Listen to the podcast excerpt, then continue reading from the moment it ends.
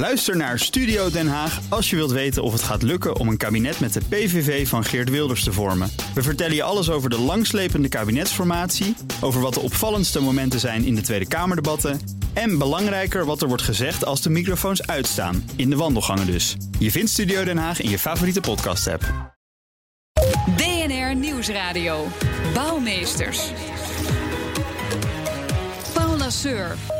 Welkom bij Bouwmeesters voor de bedenkers, bouwers en bewoners. En bankiers. Want stel je wilt een lening afsluiten voor de verduurzaming van je huis of je kantoorgebouw. En dan komt dat nu nog volledig voor rekening van de huiseigenaar of de eigenaar van het bedrijfspand. En daar zou de gebouwgebonden financiering wel eens verandering in kunnen gaan brengen. Hoe dat werkt gaan we bespreken met Jeroen Pels. Hij is hoofdhypotheken bij duurzame bank Triodos. En Peter Geubel, hij is directeur van ING Real Estate Finance. Welkom allebei. Goed, goed, dat jullie er zijn. Uh, maar eerst, zoals elke week, gaan we de actualiteit in met jullie bouwnieuws. En Peter, jij hebt iets gelezen op uh, Bloomberg over de herreizenis van de houten wolkenkrabber.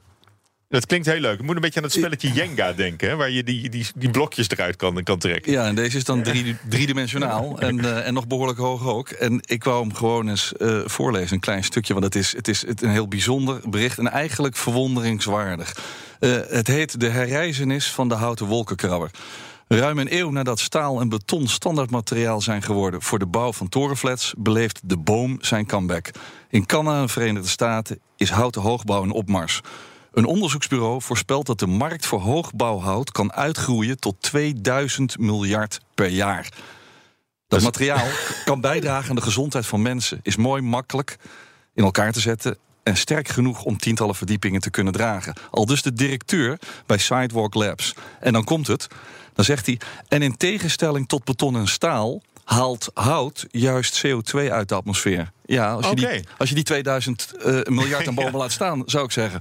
Ja, want mijn eerste reactie is: nou, hoe duurzaam is het nou als je, als je dat natuurlijke product, als je bomen gaat kappen om, uh, om mee te bouwen, terwijl staal eigenlijk prima voldoet? En heeft het wel genoeg draagkracht? Is die structuur sterk genoeg? Ja, nou, dit is dus waarom ik dit bericht voor vandaag ja. eruit lichtte. Dit was een, jij, een jij bericht, zelf ook te kijken. een bericht van verwondering dat dat het argument moet zijn. Ja, oké. Okay, maar uh, zo, ook een beetje terug in de tijd. Terug naar vroeger toen er nog met hout uh, werd gebouwd. Zo gek was dat dus nog niet.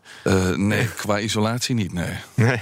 En Jeroen, jij hebt nieuws uit de geldgids van de Consumentenbond over de de voordelen van een duurzame woning. Ja, en ik was uh, zeer verrast. Dit uh, artikel is van, uh, van twee weken geleden. Dus, Consumentengeldgids januari, februari. En wat daarin opvalt, is dat de Consumentenbond, de Consumentengeldgids zegt van joh, op het moment dat je investeert in duurzaamheidsmaatregelen, resulteert dat niet alleen direct in een comfortabeler, een gezondere woning, maar daarnaast ook nog eens een keer in een meerwaarde. Uh, dus je ziet dat iedere labelstap leidt tot een meerwaarde op de woning. Dus het is niet alleen een kwestie dat maatregelen zichzelf terugverdienen, met name de, de no-regret-maatregelen. Maar het is ook nog eens keer zo dat de woning aan zich al meer waard wordt. En ik zie veel sceptisch bij de burger om nu te investeren in duurzaamheidsmaatregelen. Terwijl ik denk dat daar zo'n enorme win-win te behalen is, zowel voor de klimaattransitie als voor de individu. Dat ik denk dat. Uh, uh, ik, ik vond het in ieder geval mooi dat de Consumentenbond ja. hiermee naar buiten trad. Ja, ja, maar jij, jij kijkt er toch niet echt van op? Want dit, dit is jouw boodschap volgens mij. Dat, nou, het, het, het je kan... huis wordt meer waard als, ja. het, als het een hoger label heeft. Nou, voor ons is dit al, al jaren eigenlijk. Uh, uh, de redenatie die wij volgen. Uh, het was ook niet echt een nieuwsbericht voor ons. Maar het feit dat hij nu door de Consument Geldgids uh, werd uitgebracht... was wel een mooie gelegenheid om dat hier onder de aandacht te mogen brengen. ja. En je hoort toch in het maatschappelijk debat dat daar anders over gedacht wordt. En dat, ja, dat wil ik graag doorbreken. Want ik vind dat, dat een risico voor de transitie. Nou, het is ook meteen een bruggetje naar ons onderwerp vandaag. Hè, de gebouwgebonden financiering. Dat klinkt een beetje ingewikkeld, een beetje saai ook. Maar het is een, een financieel instrument om de verduurzaming, verduurzaming van gebouwen makkelijker te maken, mogelijk te maken. En vat ik het dan goed samen? Ja, het is inderdaad een instrument. En het is ook zeker niet de oplossing. Wat je ziet bij de gebouwgebonden financiering is dat die het mogelijk maakt voor grote groepen particulieren die nu niet gefinancierd kunnen worden op mm. dit vlak, dat je die markt ontsluit. Maar eigenlijk het hele ontzorgen van die particulieren en het laat zien welke maatregelen zich terugverdienen. Ja. En wat, wat nu al wat, goed wat, wat even een gebouwgebonden financiering. Mm -hmm. Voor mijn, naar mijn idee is elke hypotheek uh, gebouwgebonden in zekere zin. Nou, in, dus dus wat, ja. wat, wat, uh, waar hebben we het precies over? Nou, wat het, uh, het verschil eigenlijk met de gebouwgebonden financiering is... dat de gebouwgebonden financiering vast blijft kleven aan de woning... ongeacht de bewoner. Dus stel dat ik mijn woning belast met de gebouwgebonden financiering... dan gaat die financiering o, Om principe, zonnepanelen op het dak te leggen? Exact, ja. of, of om alle isolatiemaatregelen door te voeren... dan dan blijft die, woning dan blijft die financiering kleven aan de woning. En dat is anders als bij een hypotheek, die ook gebonden is aan de woning, maar ook aan de particulier. En op het moment dat de woning verkocht wordt, in principe overgaat of, of doorgehaald wordt. Waarbij de nieuwe koper een nieuwe hypotheek sluit om die woning te kunnen bekostigen. In dit geval loopt die financiering dus door. Oké, nou Peter, jij bent de baas bij eh, ING Real Estate Finance. Dat, dat, dat is dan meer de grote jongens, hè? de kantoorpanden en de, eh, de beleggers in vastgoed. Eh, wat Jeroen doet bij Triodos hè, voor particulieren, voor, voor hypotheekgevers. Doen jullie dat voor kantoren en bedrijfsgebouwen? Ja, waarbij gebouwgebonden financiering eh, eigenlijk iets natuurlijks is in de zakelijke markt. Eh, wij financieren eh, portefeuilles vastgoed, waarbij het vastgoed zelf het uitgangspunt is. En natuurlijk is het management en de ondernemer ook een belangrijke factor. Maar in eerste instantie kijken we naar het vastgoed. En dat vind je dan ook in ons hele verduurzamingsplan richting die klant ook terug. Dus eigenlijk zijn jullie daarin op de bedrijfsmarkt verder mee dan op de particuliere markt? Waar, eh, waar, waar Jeroen, Eh, ik weet niet of je dat verder wil noemen. Het zijn, het zijn twee totaal verschillende markten. Waarbij Mm. dit eh, aan de particuliere kant is uitgelegd een, een bepaald instrument is. Ja, dat is in de zakelijke markt eh, heel anders georchestreerd. Veel vanzelfsprekender eigenlijk om het zo te benaderen. Nou, eh, eh, ING Real Estate Finance financiert alleen nog maar duurzame panden, hebben jullie, Ja. hebben jullie gezegd. Ja. En waar ligt dan de grens? Vanaf welk energielabel is het jullie duurzaam genoeg? Ja, we zijn in 2015 begonnen met de labeling. labels eh, A tot en met C, waarbij we nu doorstoten naar label A. Maar we zijn eigenlijk alweer een stap verder. Want wat wij de afgelopen jaren met onze klanten hebben gedaan, ze niet alleen aware te maken, maar ook te helpen inzichtelijk te maken. Wat moet je nou doen om tot die labels te komen? Hebben we gezegd, ja, dat station, dat- zijn we in zoveel gepasseerd. De klanten hebben daarin meegenomen de afgelopen jaren. En we willen nu naar het feitelijk energieverbruik toe. En dat is natuurlijk de real thing. Dus die labels zijn alweer achterhaald eigenlijk, die hele systematiek. Nou, om te zeggen dat labels old school zijn, ik heb dat een keer gezegd, is misschien een, een beetje nog te ver, want eh, het, het werkt heel goed mee. Maar ja, een label A betekent nog niet dat je je als label A gedraagt. En dat is waarom we ook andere producten nu eh, met onze klanten. eh, bespreken eh, om die volgende stap te zetten naar het feitelijk minder energieverbruik. Want daar gaat het om. Want je, je bent dan ook bezig om de bewoners of de gebruikers op te voeden. Ja. Als je zegt, ze, ze moeten zich ook een beetje gedragen. Ja, Paul, dat, dat is het exact. Eh, hè, want als bank ben je niet eigenaar van het vastgoed. Eh, dus je vraagt je in eerste instantie af... wat kan ik nou doen om de eigenaar te bewegen tot? Nou, dat traject zijn we de afgelopen jaren doorgegaan. En de volgende stap is om dan ook die gebruiker eh, daarin mee te nemen. En Ja. dat doen we nu. En is eh, gebouwgebonden financiering, is dat daarin een relevant eh, instrument? Eh, nou, dit is een instrument voor de particuliere markt. Nogmaals, gebouwgebonden financiering. hè. Ik denk dat alle zakelijke financiers op vastgoedgebied... juist vanuit de asset, vanuit het gebouw redeneren. Dus dat is al de basis waar je de financiering op baseert. Oké, ja. Nou, terug dan naar, naar Jeroen. Bij Triodos werken jullie met een drietrapsraket van de TU Delft voor verduurzaming. Dat betekent dat jullie eerst verlichting aanpakken. Alle, alle gloeilampen eruit, want die, die geven meer warmte dan licht. Eh, dan de isolatie. En dan pas grote investeringen doen, zoals zonnepanelen of warmtepompen. Dat, dat is dan die, die drie stappen daarin. Eh, hoe past gebouwgebonden financiering in, in dat plaatje? Nou, dat past eigenlijk één op één. Het is eigenlijk de trios energetica. Dus inderdaad kijken van wat kunnen we nu gewoon in het verbruik reduceren. Wat heb je eigenlijk al niet nodig? Wat kun je voorkomen? Vervolgens isoleren. Ehm, en wat we ook zien, ook vanuit het klimaatakkoord, maar ook eigenlijk het construct van de gebouwgebonden financiering. Die gaat vanuit dat je die maatregelen gaat treffen... die zich in een bepaalde looptijd ook gaan terugverdienen.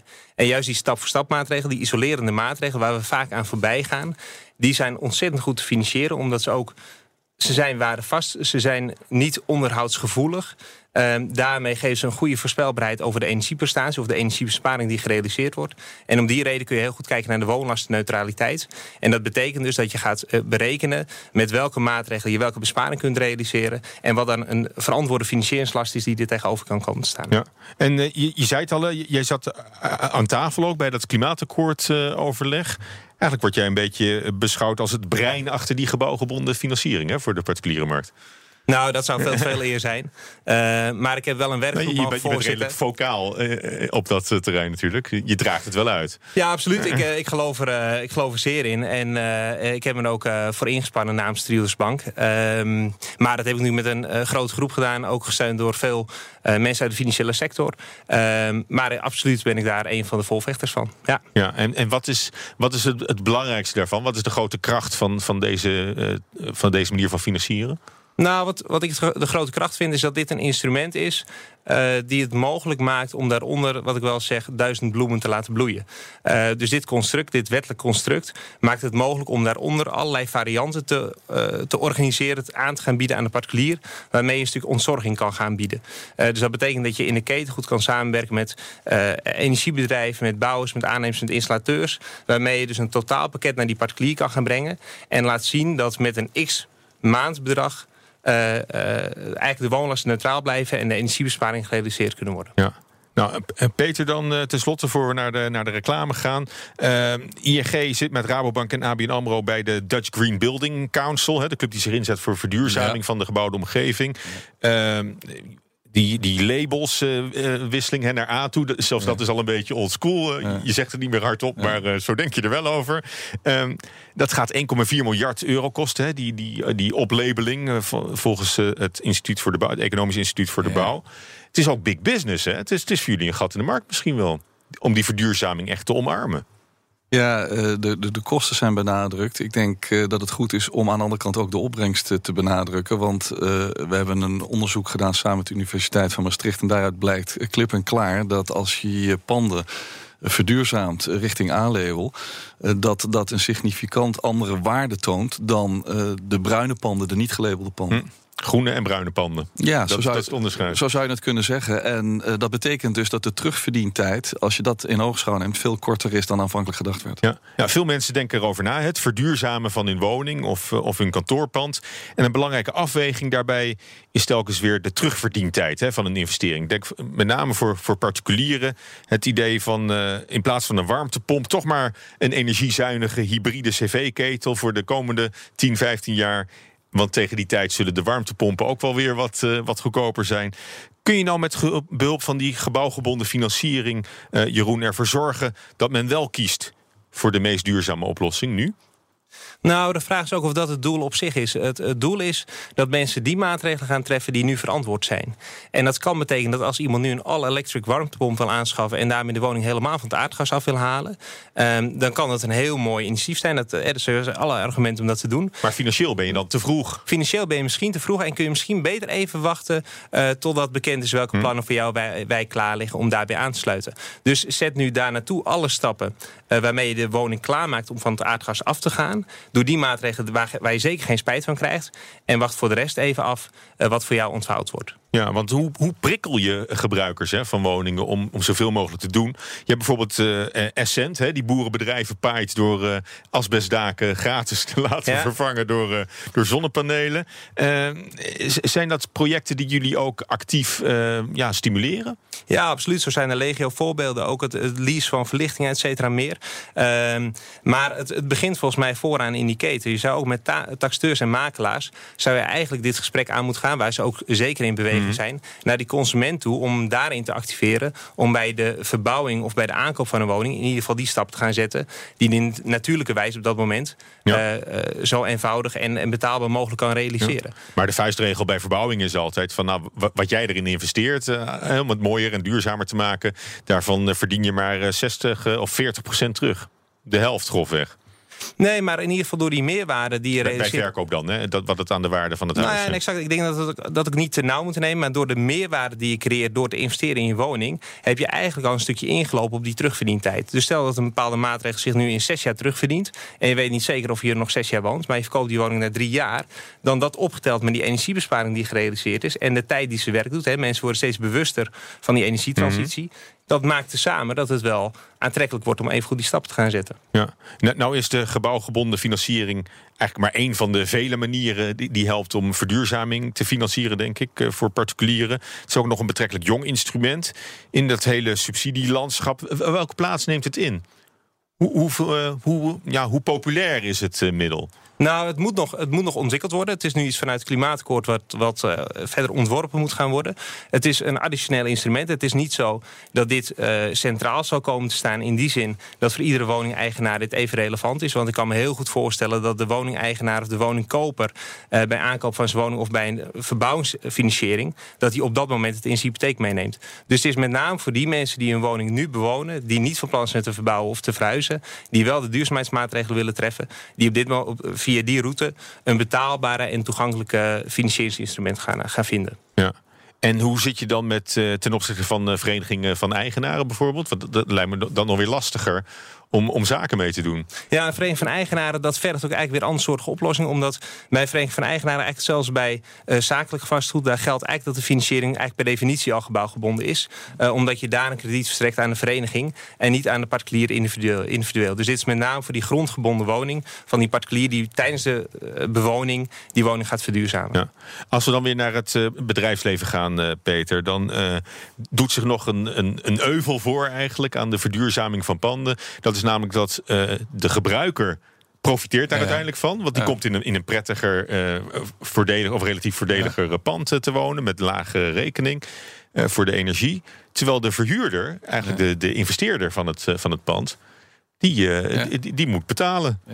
En hoe krijg je dan toch die investeerder zover om, zover om dat te doen? Hè? Dat is precies waar het om draait. Nou, enerzijds uh, is het belangrijk om inzichtelijk te maken de waardevermeerdering van een pand als je verduurzaamt. Want dat komt mm. natuurlijk wel aan de eigenaar toe. En dat is wat ik net vertelde, uh, wat er ook uit dat wetenschappelijk onderzoek is gekomen, dat dat is aangetoond, mm. dat die waarde er is. Anderzijds gaat het over de cashflow. Hè? Op het moment dat je. Kan, kan, je, kan je die een beetje nauwkeurig bepalen, die, die waardevermeerdering? Ja, dat is een, dat is een vraag uh, op zich. Die zal ik proberen heel kort te beantwoorden. Wij zijn op dit moment uh, met uh, de taxateurs in gesprek om een initiatief, en daar zijn we al heel ver mee, daar kan ik binnenkort meer over zeggen, te lanceren. Waarbij de, de verduurzaming een, een waardecomponent gaat worden die in het taxatierapport ook naar voren gaat komen. En daar zijn we nu met de NRVT mee bezig. En dat zou, een doorbraak is een groot woord, maar wel een, een, een verduidelijking gaan geven van wat is dat dan, dat onderdeel. En dat gaat veel verder dan alleen maar een label. Dat gaat veel verder dan alleen maar een label. Nou, en, en anderzijds dan, hè, dat is het tweede deel van het antwoord. Uh, als je daadwerkelijk in staat bent door die verduurzaming om die energielast omlaag te brengen, dan zou je naar een all-in prijs kunnen gaan uh, die je aan de huurder in rekening brengt als eigenaar van het pand. En als de uh, energielasten lager zijn, dan hou je dus meer over en krijg je op die manier die waarde naar je toe. Oké, dus dat is, dat is dan toch een manier om, ja. uh, om ook de, de ja. investeerders, de ja. vastgoedbeleggers tevreden ja, te en als je dat inzichtelijk maakt, en dat doen we nu met behulp van uh, de, de ING Energierobot, om dat tezamen met die klanten inzichtelijk te maken, welke maatregelen je moet nemen om dat te bereiken. Nou, en dat kan je dan vervolgens uh, te gelden maken. Ja. Uh, Jeroen, jij zat aan tafel bij het klimaatakkoord, zeiden we net al even. Hè, bij de sectortafel gebouwde omgeving. Mm -hmm. hoe, hoe wordt gereageerd in, in, in de markt uh, en bij andere partijen, bij woningcorporaties, gemeenten, op, um, op het model of het instrument van gebouwgebonden financiering? Nou, heel positief, omdat iedereen ook wel inziet dat er heel veel particulieren juist op dit onderdeel vastlopen, niet goed weten uh, waar ze de middelen kunnen verkrijgen om die woning te verduurzamen. Daarnaast is het verkrijgen van een financiering vaak heel kostbaar. Uh, en dit ontneemt eigenlijk die, die drempels. Maar het is wel goed om te beseffen dat dit eigenlijk de gebouwgebonden financiering is uiteindelijk de, de financiële oplossing, maar is niet de start van het proces. De start van het proces zit veel meer bij die installateur, bij die bouwer, bij die corporatie die daarnaast een aantal mensen in gespikkeld bezit mee gaat nemen uh, om de woning te gaan verduurzamen. En in dat geheel is dit één puzzelstukje die het nu wel mogelijk maakt om, dit, uh, om deze stap te gaan zetten met die particulieren. Oké, okay, het kan soms net dat setje geven. Exact. Om het mogelijk te maken. Even, we gaan al afronden, want het gesprek zit er bijna op. Peter, ING verhuist dit jaar uit het Zandkasteel in de Zuidoost. Ja. Het is al in volle gang. Zijn de doos al ingepakt?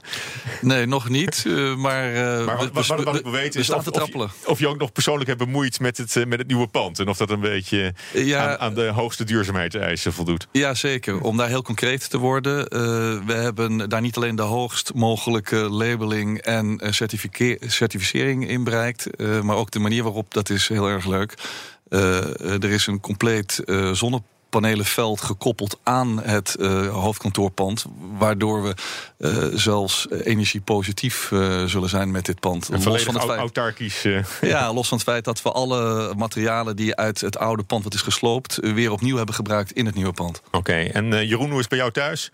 Ja, is het ook practice what you preach? Ja, ik durf daar wel mee op, op tv te verschijnen... waar ik anderen wat zie, zie duiken. Dat, nee, dat, dat zijn wij goed voor elkaar. Oh, ja. prima, dank jullie wel. Jeroen Pels, hoofdhypotheken bij Triodos... En Peter Geubel, directeur van ING Real Estate Finance. Dank jullie wel. Graag BNR Bouwexpo. En zoals elke week sluiten we bouwmeesters af met de BNR Bouwexpo. Bij mij in de studio daarvoor Karin Baks. Hoi Karin. We gaan naar Rotterdam eh, deze week. Onze eigen, onze eigen Manhattan aan de Maas. En tussen al dat glas en beton zijn gelukkig nog wat pareltjes van voor de oorlog te vinden. Wel, Paul. Dat, uh, een van onze de woordvoerders van Bouw Nederland uh, wees de redactie hierop. Uh, dus eigenlijk voor Theo als een soort afscheidsserenade. Want hij vertrekt bij deze club. Even zijn favoriete gebouw in, in de spotlight in deze rubriek. En hij kwam met het prachtige Polderhuis in Rotterdam. Ik weet niet of het bekend is hier bij onze gasten. Een gebouw uit 1932. Nou, dat is leuk, maar uh, is dat ook een speciaal, uh, een speciaal gebouw? Wat is er bijzonder aan? Nou ja, dat uh, is zeker een bijzonder gebouw. Het staat namelijk midden uh, in het winkelcentrum in Rotterdam-Alexandrium. Omgeven door allerlei moderne flagships en megastores... vind je dit eeuwenoude karakteristieke pandje. Dan denk je misschien, hè, een historisch pand midden in een winkelcentrum. Ja, ze hebben er omheen gebouwd. Dus en, wat ook wel grappig is in dit hele verhaal, is dat er overigens ook nog een woonwinkel zit in het polderhuis. Ja, en het, en het pand zelf is, is, is ook wel bijzonder. Hè? En je kan het gewoon zien. Het is uh, inderdaad, je kan het zien vanaf de hoofdweg. Het uh, staat achter glas. En het is daarmee ook nog een van de weinige vooroorlogse gebouwen in Rotterdam. Uh, hij past in het rijtje van markante historische gebouwen die we allemaal wel kennen. Zoals het Witte Huis en Hotel New York. En nu vraag je misschien ook eigenlijk af, ja, zo'n polderhuis, wat is dat nou eigenlijk? dat is een gebouw waar vroeger het bestuur van de polder vergaderde. Dus in dit het bestuur van de Alexanderpolder, waaraan dus het winkelcentrum ook zijn naam ontleent. Nou, dat is grappig. Kijk dus maar wat beter om je heen als je over de hoofdweg rijdt in, in Rotterdam. Dan zie je hem misschien uh, staan. Dankjewel, uh, Karin. Tot zover deze aflevering van BNR Bouwmeesters. Dus heeft u nu, net als Theo, ook een gebouw gezien waarvan u denkt... daar wil ik wel wat meer van weten? Tip ons dan voor de Bouwexpo. Dat kan gewoon via bouwmeesters.bnr.nl of Twitter @bnrbouw. Deze uitzending en eerdere uitzendingen zijn terug te luisteren via de BNR-app of als podcast via iTunes en Spotify. Tot volgende week. Ook Hugo Reitsma vind je in de BNR-app. Superhandig die BNR-app. Je kunt alle programma's live luisteren, breaking nieuwsmeldingen. Je blijft op de hoogte van het laatste zakelijke nieuws. En je vindt er alle BNR-podcasts, waaronder natuurlijk de belangrijkste, Boeken zijn in de wijk. Download nu de gratis BNR-app en blijf scherp.